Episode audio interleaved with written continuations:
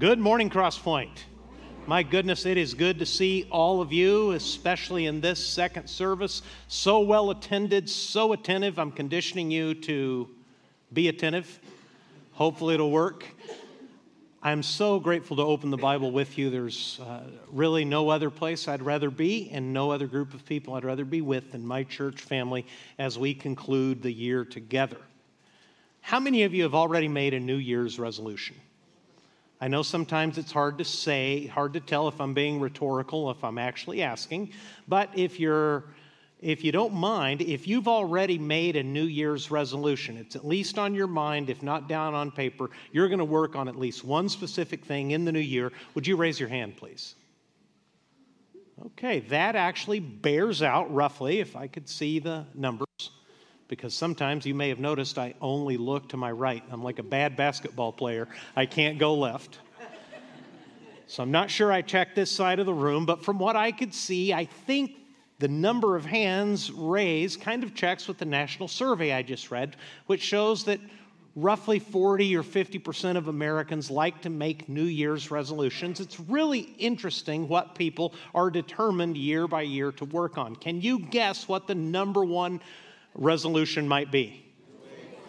Amazing. For the second service on the same morning, both people have said weight loss, and you were looking right at me when you did it, and I'm going to try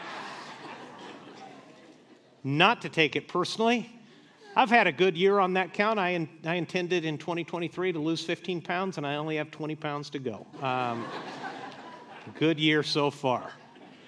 Yes, you're right. Most people's resolutions have to do with their health and their fitness, both physical and mental. An astonishing number of people have confidence that they'll achieve their resolutions. About 80% of Americans have a high degree of confidence that they're going to make it. And it may interest you to know that men are more confident than women that they're going to make their resolutions. And none of them are correct because roughly a third of those New Year's resolutions are broken within three months of the new year, and only 1% of people keep their New Year's resolution all year. There's some interesting contradictions there. Many people, about 30%, want to do better financially. That's understandable, maybe a little low. Don't we all want to do better financially? Is anybody hoping to stagnate or fall off the cliff? So, about 30 some percent want to do better financially, but only 3% of American employees intend to do a better job at work. So, there might be some disconnect there that you want to make more money, and yet hardly anybody wants to do better on their job. They just want to keep mailing it in the way they did in the year that just passed. Really interesting reading, and this is inevitably, especially on the last Sunday and the last day of the year if anybody's going to make resolutions, this would be the time. And it can be a little hokey and it can be a little corny, but this much, whether you actually make resolutions or not, much less write them down. The end of a year is, I think, a wonderful opportunity to reflect by looking at what just is ending and looking forward to the year ahead. And that's the intention of this sermon. I'm going to explore with you a song in Scripture, a psalm, which is also a prayer. And I've thought about preaching it for a long, long time because I heard it for the first time preached when I was probably 14 years old in Mexico. And one of its hallmark verses has stuck with me all of these years, but I've never dared to open the Bible and to teach it to a congregation until today. So let me prepare you a little bit for what's coming. It's a psalm, and that means it's poetry. There's 150 psalms in the Bible, and there's various kinds within the hymn book, the song book, the poetry book of Israel. But the number one way to drain a song of, a, of its meaning is to overanalyze it and to chop it into tiny little pieces. For those of you who are note takers, you might be a little bit frustrated today because I just want you to hear the song. And for those of you who are note takers and have, love your bulletin and kind of are upset when there's not much on the note taking sheet, you're going to see just two headings there. One says God, and the other says us. As you hear this prayer, because that's what it is, I want you just to listen to the music of Psalm 90. And I want you to take notes as the song teaches you things about things that it tells you about God and things it tells you about yourself. If you hear the truth on either count, if you hear the truth about yourself or you hear the truth about God, you'll be better off for it because this is a deeply realistic song. This is not the kind of schmaltzy love song where the guy says, you know, I'd climb the highest mountain, I'd swim the deepest ocean. Dude, you won't even open the door for her. Relax. You're not going to do any of those things. This is a psalm of Moses. And sometimes we can tell exactly what the songwriter was going through. If we know who the songwriter is, we can tell what he's going through by the song that he ended up writing.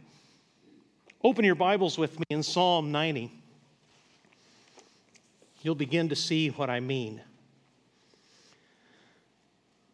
The inscription on top of the psalm is in italics in your Bible. It says, A prayer of Moses, the man of God. And the editors did not put that there. That is actually part of your Hebrew Bible that was translated from Scripture.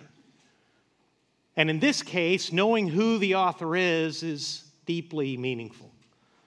Some scholars think that perhaps someone else wrote this down for Moses after hearing him pray and hearing him reflect on his time with Israel in the desert, and that is clearly what is on Moses' mind as he begins his prayer.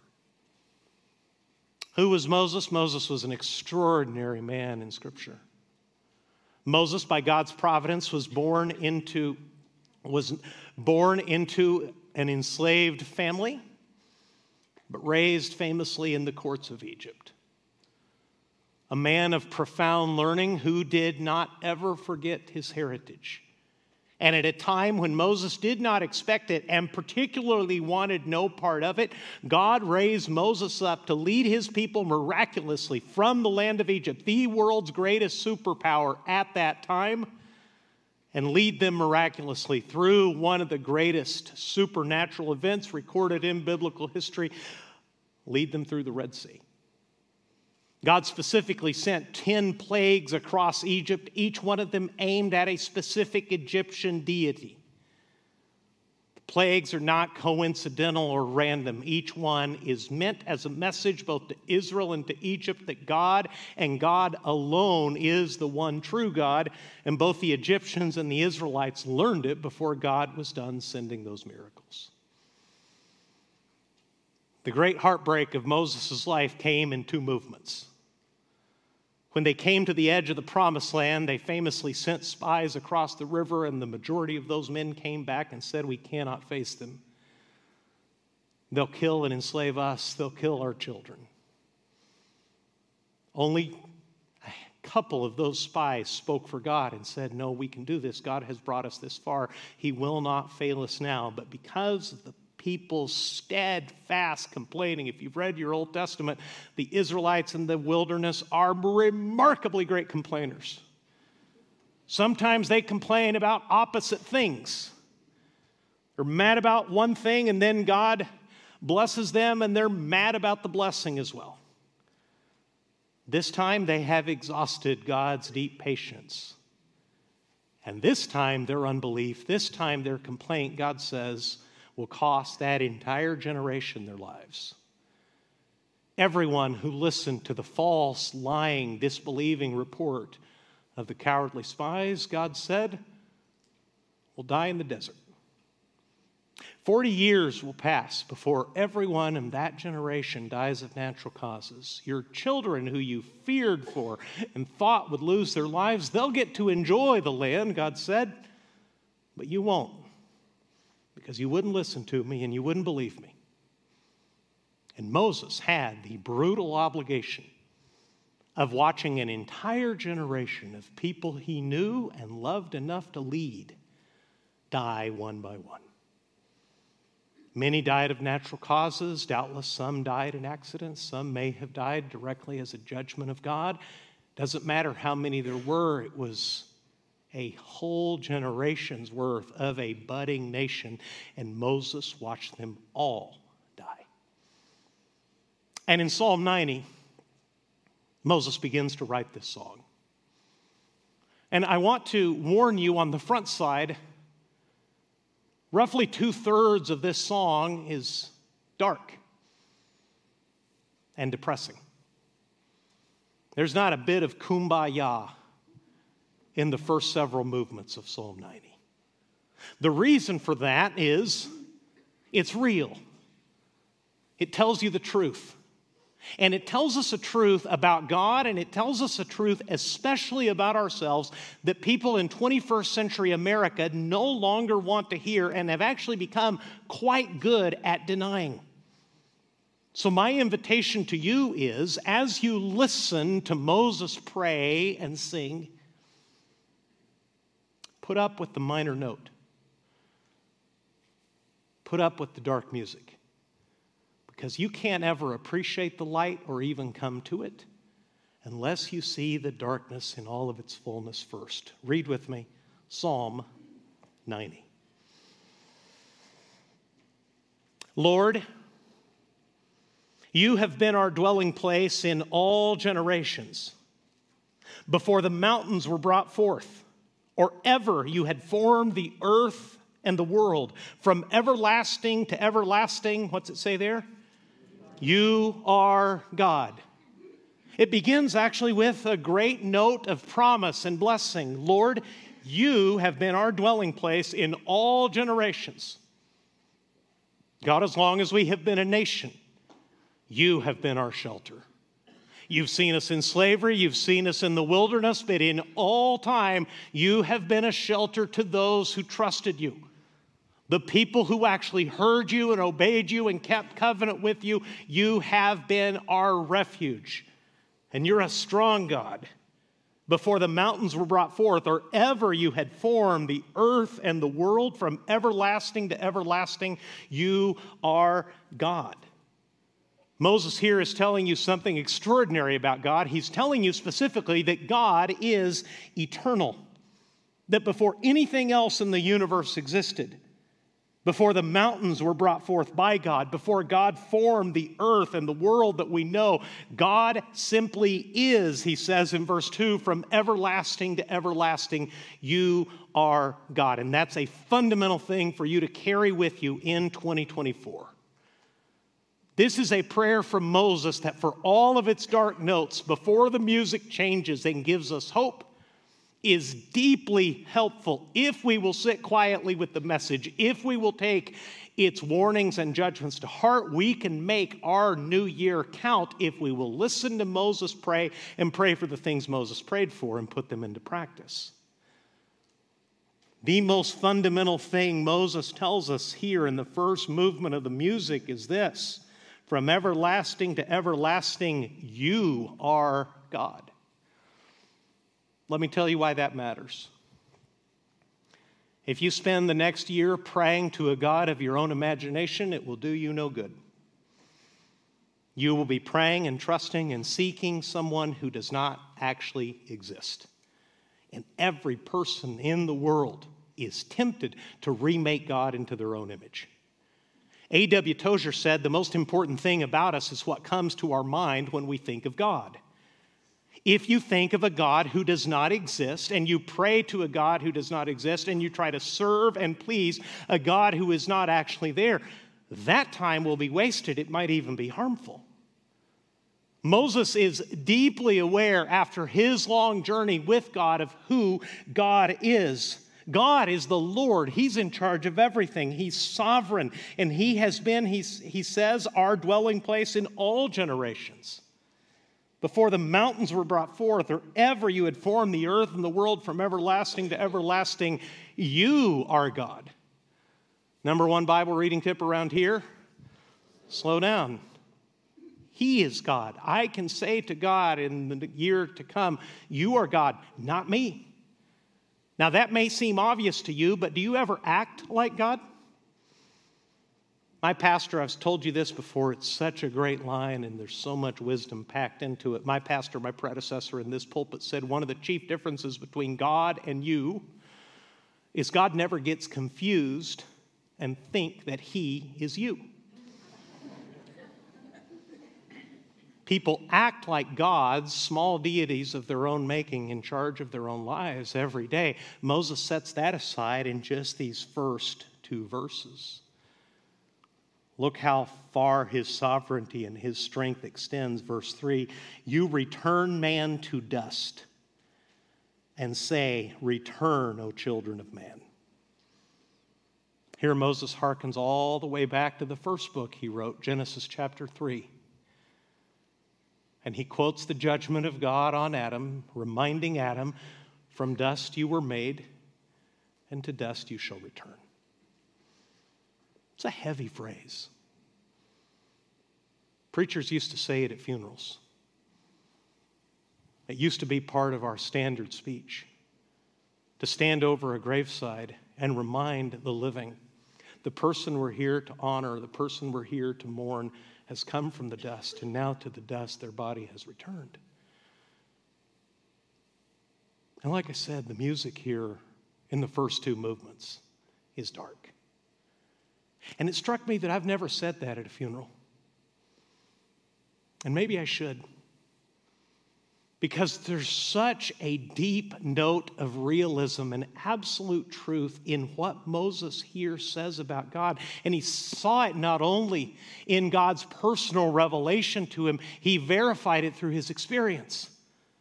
For 40 years, Moses watched God tell disobedient people, Back to the dust from which I took you.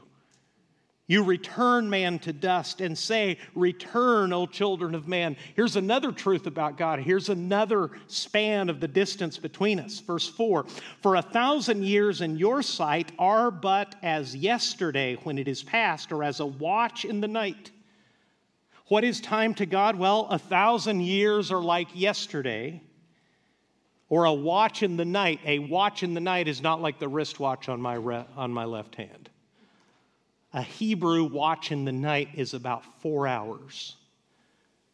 And Moses is saying, God, a millennium to you is like the passing of four hours in the middle of the night. Time means nothing to you. You exist outside of it. You're eternal. You simply are. You are the one who makes everything. You are the one who exists outside of time. Verse 5 You sweep them away as with a flood. They, people, in other words, they are like a dream, like grass that is renewed in the morning. In the morning it flourishes and is renewed, and in the evening it fades and withers. You see the word image? Moses watched that happen. For four long decades, he watched people go from the prime of life into death. He watched men in their late 20s, early 30s grow old, tired, begin to hurt, begin to slow down. And then, one after another, an entire generation, according to God's faithful judgment, died in front of Moses. And he said, Our lives, to which which we hold in such high esteem, God, they're like grass in the morning that is gone in the heat of the day. It's like watching the sun rise over a dewy meadow covered with wild grass, and the dew is heavy and it glistens, and you take your phone out, and it's so pretty because the light is refracted through all of those countless droplets of water. But then the Santa Ana winds start and hot winds blow in off the desert. And it gets hotter than you could ever imagine a place could be given the cool of the morning. And you go back in late afternoon and you discover that all that wild grass has withered in front of you. It's dead under your feet. Now it looks from fresh and beautiful and promising to desolate and burnt. That, Moses says, is what our lives are like. Now, let me ask you a question. Aren't you glad you came to church this morning? Hasn't this been the most uplifting thing you've ever heard in your life, especially on the last day of the year? Aren't you now empowered to go out and carpe the diem? Seize that day? Let me tell you why we have to hear the dark notes first.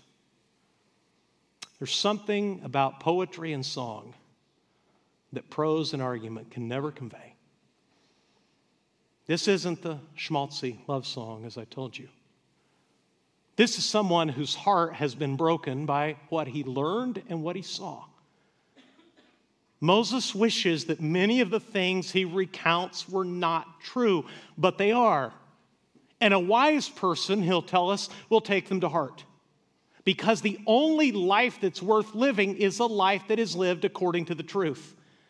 It is far better to live the life, live your life by hard truths rather than hopeful fantasies and make believes. That will do you no good whatsoever. And this part of the song is dark. It's written in a minor key on purpose. Moses wants your eyes to be settled into the darkness before he begins to pray in a different direction and lets the mercy and the grace and the blessing of God dawn again in his heart and the heart of his hearers. It's a real song, and we have to endure the sad music before we hear the ending of it. Sometimes the best songs are just that way. My wife loves a sort of country western artist named Lyle Lovett. Anybody else ever heard of him? Okay? Three people. Excellent. well, Lyle Lovett is a pretty tremendous singer songwriter, and because the power of music, he, I think even he would agree, not an especially good looking man, for a brief time was married to one of the most beautiful and wealthy and famous actresses in the world. Lyle Lovett, through the power of music, married Julia Roberts for a very brief time. And it didn't last long. And he wrote a whole album after she left. And one of his songs is brutally realistic. It says, and it brought me up short in the car. I nearly steered out of my lane when I heard him sing it. She's leaving me because she really wants to. She'll be happy when she's gone. And I thought, oh my goodness. I've never even had anybody walk out if you ever had that experience, if someone just walked away from you, telling you, and then you could see for yourself that she's actually much happier now that you are no longer in her life, that'd be devastating. With much more eternal importance, that's what Psalm 90 wants you to see. It wants us to see first that God and God alone is God that you need to deal with the God who is actually there, that He is eternal and timeless, and that He acts in judgment. That the people who have sinned in His presence are those who He will one day say, Enough, I took you from dust, to dust you return. Verse 5 You sweep them away as with the flood. They are like a dream, like grass that is renewed in the morning. In the morning it flourishes and is renewed. In the evening it fades and withers. Why is that, Moses? Why did that happen? He tells us because of sin. Verse 7 For we are brought to an end by your anger, by your wrath we are dismayed.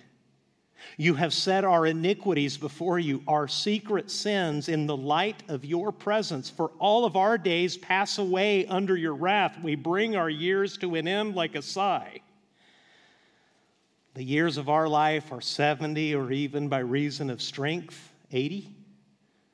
Yet their span is but toil and trouble. They are soon gone. What did he say next? And we fly away. Who considers the power of your anger and your wrath according to the fear of you? That's as serious as the Bible gets. Moses is dealing now with the reason that brought death into the world. He's dealing with sin. He's telling you something serious about God that you and I would do well to remember. Look at verse 8. You have set our iniquities before you, our secret sins in the light of your presence. That's very, very heavy. Every secret thing that you ever did in 2023, God has known all of it. It all sits before Him as if in a bright room with Him looking right at your secret, darkest heart. And you need to know never do I take the Bible in hand to beat anybody up. I just want you to hear the music of Scripture. I want you to hear the truth of who God is and who you are so that you can fashion a life that is meaningful and truthful and worthwhile, and as Moses is going to show you, eventually eternally glorious yourself. But you can't do it if you're not dealing with reality. And what this psalm made me think about this week is this very serious realization I haven't gotten away with anything. Just like you, I've been able at one point or another to fool everybody in my life except the eternal God who made me. Every time my wife thought I was a better man than I was, my children thought I was a better dad, you thought I was a better pastor, at all moments, neither making things worse nor making things better than they truthfully actually are. God knows all the truth. God is truth, and He knows the truth of every human heart. And Moses is saying, The reason, God, we die under your wrath is we have provoked it. We thought we were strong. We thought we were wise. We thought we knew better, but we didn't. And I've watched a whole generation die, Moses says. Verse 10 is very, very poignant. The years of our life are 70, or even by reason of strength, 80. That's a poetic way of saying the strongest among us make it to the age of 80. But yet their span is but toil and trouble. They are soon gone, and we fly away. Anybody who's 80 can tell you how truthfully Moses wrote. It's trouble. It's trouble getting old. I saw in an unexpected place a lesson that reflected the truth of Psalm 90 just last night. Here's the problem I'm a Dallas Cowboys fan. And the Dallas Cowboys played last night. And I won't bore you with the family history, but many, many years ago, one of the greatest coaches in the organization's history got sideways with its owner, Jerry Jones, and last night they publicly reconciled and the owner praised the coach and inducted him into a special spot of honor in the stadium known to Cowboys fans as the Ring of Honor. And there's not many names up there. And it's such a big occasion that they actually welcomed all of the living members of the Ring of Honor out onto the field. And that was a serious moment for me because I saw all of my childhood heroes on the field and I noticed something. They're all very, very old. Amazingly, there's now a couple Hall of Famers that I personally can outrun. and I gloried in that for a moment, and then I thought, but not for long. Because that man right there is a millionaire and was once one of the greatest athletes the world has ever seen. And now you can see the toil and the trouble of the years on his face, in his body, in his movements, in the time it took him to get to the field he once ran upon and commanded. That's what Moses wants you to see. You're frail. And the judgment of God has fallen upon every sinful person, which is every single one of us. And perhaps the most fearsome verse in all of it is verse 11. Who considers the power of your anger and the, your wrath according to the fear of you? I think what Moses is saying here, that's an awkward sentence, the way it was translated. But I think Moses is saying, God, if only we knew the power of your anger, the depth of your judgment is as deep as the reverence and the awe that we owe you. In other words, Moses is saying in simple terms, God, you've been right the whole time. We were wrong, and we've paid for it. And another serious realization that came to me, because again, the intention of a sermon is never to beat up the people in front of me, but to share with you what I believe God has said in His Word, and that before it ever reaches you, it has to touch me. Every time I've sinned, I've had my reasons. And if you could sit down with me and question me about why I did the selfish, ugly, ungodly thing I did, I could explain. Sometimes I thought I was owed an exception. Other times I thought they had it coming. Other times I made this callous deal. I don't know if you've ever done this. So yes, this is wrong and I know it, but I'm going to do it anyway. I'm going to ask forgiveness as soon as I'm done. Right here, right now, going to do what I want, not what God said. Every person who's honest with God and honest with themselves lives this way.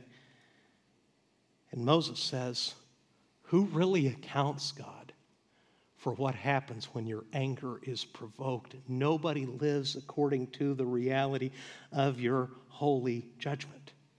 And then, finally, gratefully, the music changes. Now Moses begins to pray for things in all of these verses, he's been in earnest prayer to God, and there's notes of confession in it and notes of learning and wisdom in it. But beginning in verse 12, Moses begins to ask God for things. And these are the things that we should do. Verse 12 So, teach us to number our days that we may get a heart of wisdom Return, O Lord, how long? Have pity on your servants. Satisfy us in the morning with your steadfast love, that we may rejoice and be glad all our days. Another request.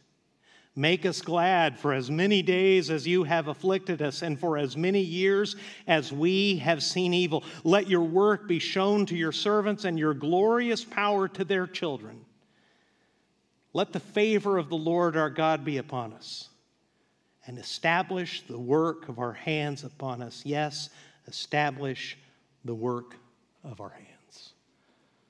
Moses prayed for a lot here. Let me just tell you two of the things that matter most. These are the things that we should do in, rea- in light of who God actually is and who we really are. First, Moses says, Pray for a wise heart. Teach us to number our days that we may get a heart of wisdom. That's the verse I heard when I was just a kid. A Mexican preacher in Chihuahua, Mexico, went deep with this verse and it's stuck with me ever since. A wise man who knows who God is asks God to teach him how to number his days, how to count his days, so that based on the counting of days that are all too frail and all too brief and all too uncertain, the person will live with a wise heart. What is a wise heart? A wise heart is one that turns away from denial and self justification. We excel in, because of the effect of sin on every human heart, we excel first at denial and then at self justification, especially in 21st century America where we have so sanitized and even beautified death, the simple, actual painful reality that every one of us will someday die and face God, that's really easy to push out of your mind. Told you this before, but it's one of the most striking comments I've ever heard, and probably one of the hardest I've ever had to maintain a straight face. I was talking to someone who was nearly 100 about the impending death of her friend who was over 100. And speaking of her friend's death, she said, I just don't know why these things have to happen. I know. I almost felt compelled to ask a question How long did you think she was going to make it? Our dear friend Natalie Stetler, who almost made it to 99, often told me how surprised she was to still be alive. About once every other visit, she would say, Can you believe how old I am? And we would just sit there and marvel at it. That's real. That doesn't deal with denial. Many times I'm a pastor. I'm often at hospitals and funeral homes. Often at funeral homes, you hear this Doesn't he look good? And the answer always is no, not really. I mean, considering, yes. But good, no. Look at the pictures we've chosen to remember him by. Look how young he was. Look how hopeful, look how strong. That was the hard part with the Stetlers. To go to their house and see pictures that were over 60 years old of this couple that grew old and died together. Life's gone just like that. Moses would strip you of the brutal lie of denial to always think that you have more time. You don't. You have a limited time, and the most sobering part is not only is it limited, you don't know how long. You may be among those fortunate few who are surprised by how old you manage to get, but Moses would tell you, even in those outliers, even in the strongest, they find their final days to be filled with trouble. And self justification, not a note of it in Psalm 90. God is God. God has been right. God has judged and corrected and disciplined and swept people into death, and He was right every single time. That's what the wise heart embraces that God alone is God, that He alone is eternal, that He alone can give eternal life, and He alone can bless. And that's the second thing that Moses teaches us to pray for. He says, Pray not only for a wise heart, pray for blessed hands. Return, O Lord, have pity on your servants. Let me show you a little bit of poetry. Look up in verse 3 again. You return man to dust and say, Return, O children of man. That is God turning man back to the dust from which he took him. In verse 13, Moses prays, Return, O Lord, how long? Have pity on your servants. The word choice is purposeful. God, you have the authority to return us to the dust. What I'm asking instead is that you return to us, that you will have pity on people who want to serve you. Our question is only this How long? Have you ever asked that of God in a tough spot? How long, God, will this go on? Satisfy us in the morning with your steadfast love, that we may rejoice and be glad all our days. Make us glad for as many days as you have afflicted us, and for as many years as we have seen evil. Let your work be shown to your servants and your glorious power to their children. God, we lost a whole generation. Show those who are still alive who you are. Before you turn to bless our work, show us your work and verse 17, here's a prayer you can take with confidence by the grace of Jesus into the new year. Let the favor of the Lord our God be upon us and establish the work of our hands upon us. Yes, establish the work of our hands. Pray for God to bless the work that you do. Just remember this humbly even the blessings we work for are gifts from God. It's all too easy when you succeed to step back and admire your own work and think that you're the cause of it, and you're not. Your intelligence, your strength, your opportunities, the company you work for, the family you were placed in, anything that you consider a blessing from God was a blessing was not your doing. God initiated that in the first place. And like most people who are honest, I think you would have to say with me that I personally have struggled with that my whole life. I didn't have much to be proud of when I was 13 years old in Amarillo, Texas, but somehow I came across as cocky to my grandma. And nothing to be cocky about. I was a scared, bullied kid in seventh grade at Bonham Junior High School in Amarillo, Texas. And I think the veneer I was putting out was the few things that I was good at, I was proud of. And my grandma, who was a straight shooter, looked at me one day and said, Bruce, you could have just as easily been born disabled. And I'm glad she said that. Because 40 some years later, it's reminded me how true it is and how true it still could be. Every one of us is an instant away from death and disability. So Moses says, God, We have nothing of our own. Our sin has cost us a generation. Our sin has cost us loss and opportunity. Instead of returning us to the dust, turn back to us. Bless us again. We saw the deep day that burned lives up. Now make your mercy and your steadfast love shine again upon us in the morning. And please, God, establish the work of our hands. We're going to get back to work. We're going to do what we should have done in the first place. We are going to be your servants. Please bless our work. Because even the blessings we work for are gifts from God. If you'll keep that in mind, you'll live gratefully all of 2024, even through the hardships. And the best thing I have to tell you in closing is simply this Tozer said that the most important thing about us was what came to our mind when we thought of God. C.S. Lewis replied in disagreement. And he said, What matters much more than what comes to our mind when we think of God is what comes to God's mind when he thinks of us. And I think he's right. And Moses could not know the fullness of the gospel that I'm now going to share with you.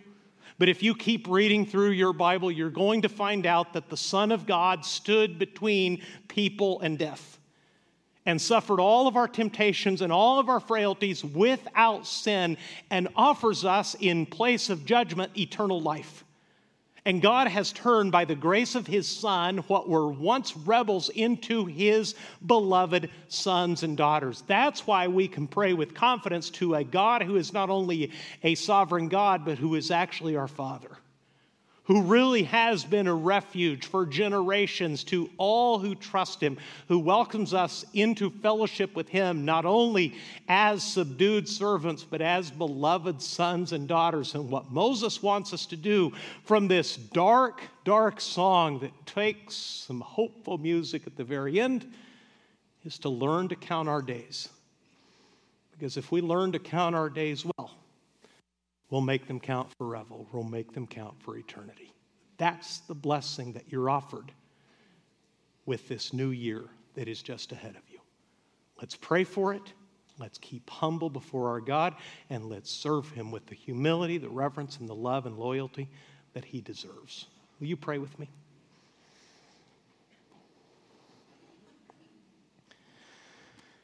I just want to give you a moment, Christian to reflect on two different notes in the singing of Psalm 90. One is that the secret sins of people are before the Lord's presence. What have you been pretending about? What have you been lying about? What have you been faking? He knows all of it. You can humbly tell him the truth of the matter. And by his grace, in the work and the person of his son Jesus, your loving Heavenly Father will forgive you. Just be honest with him, be real.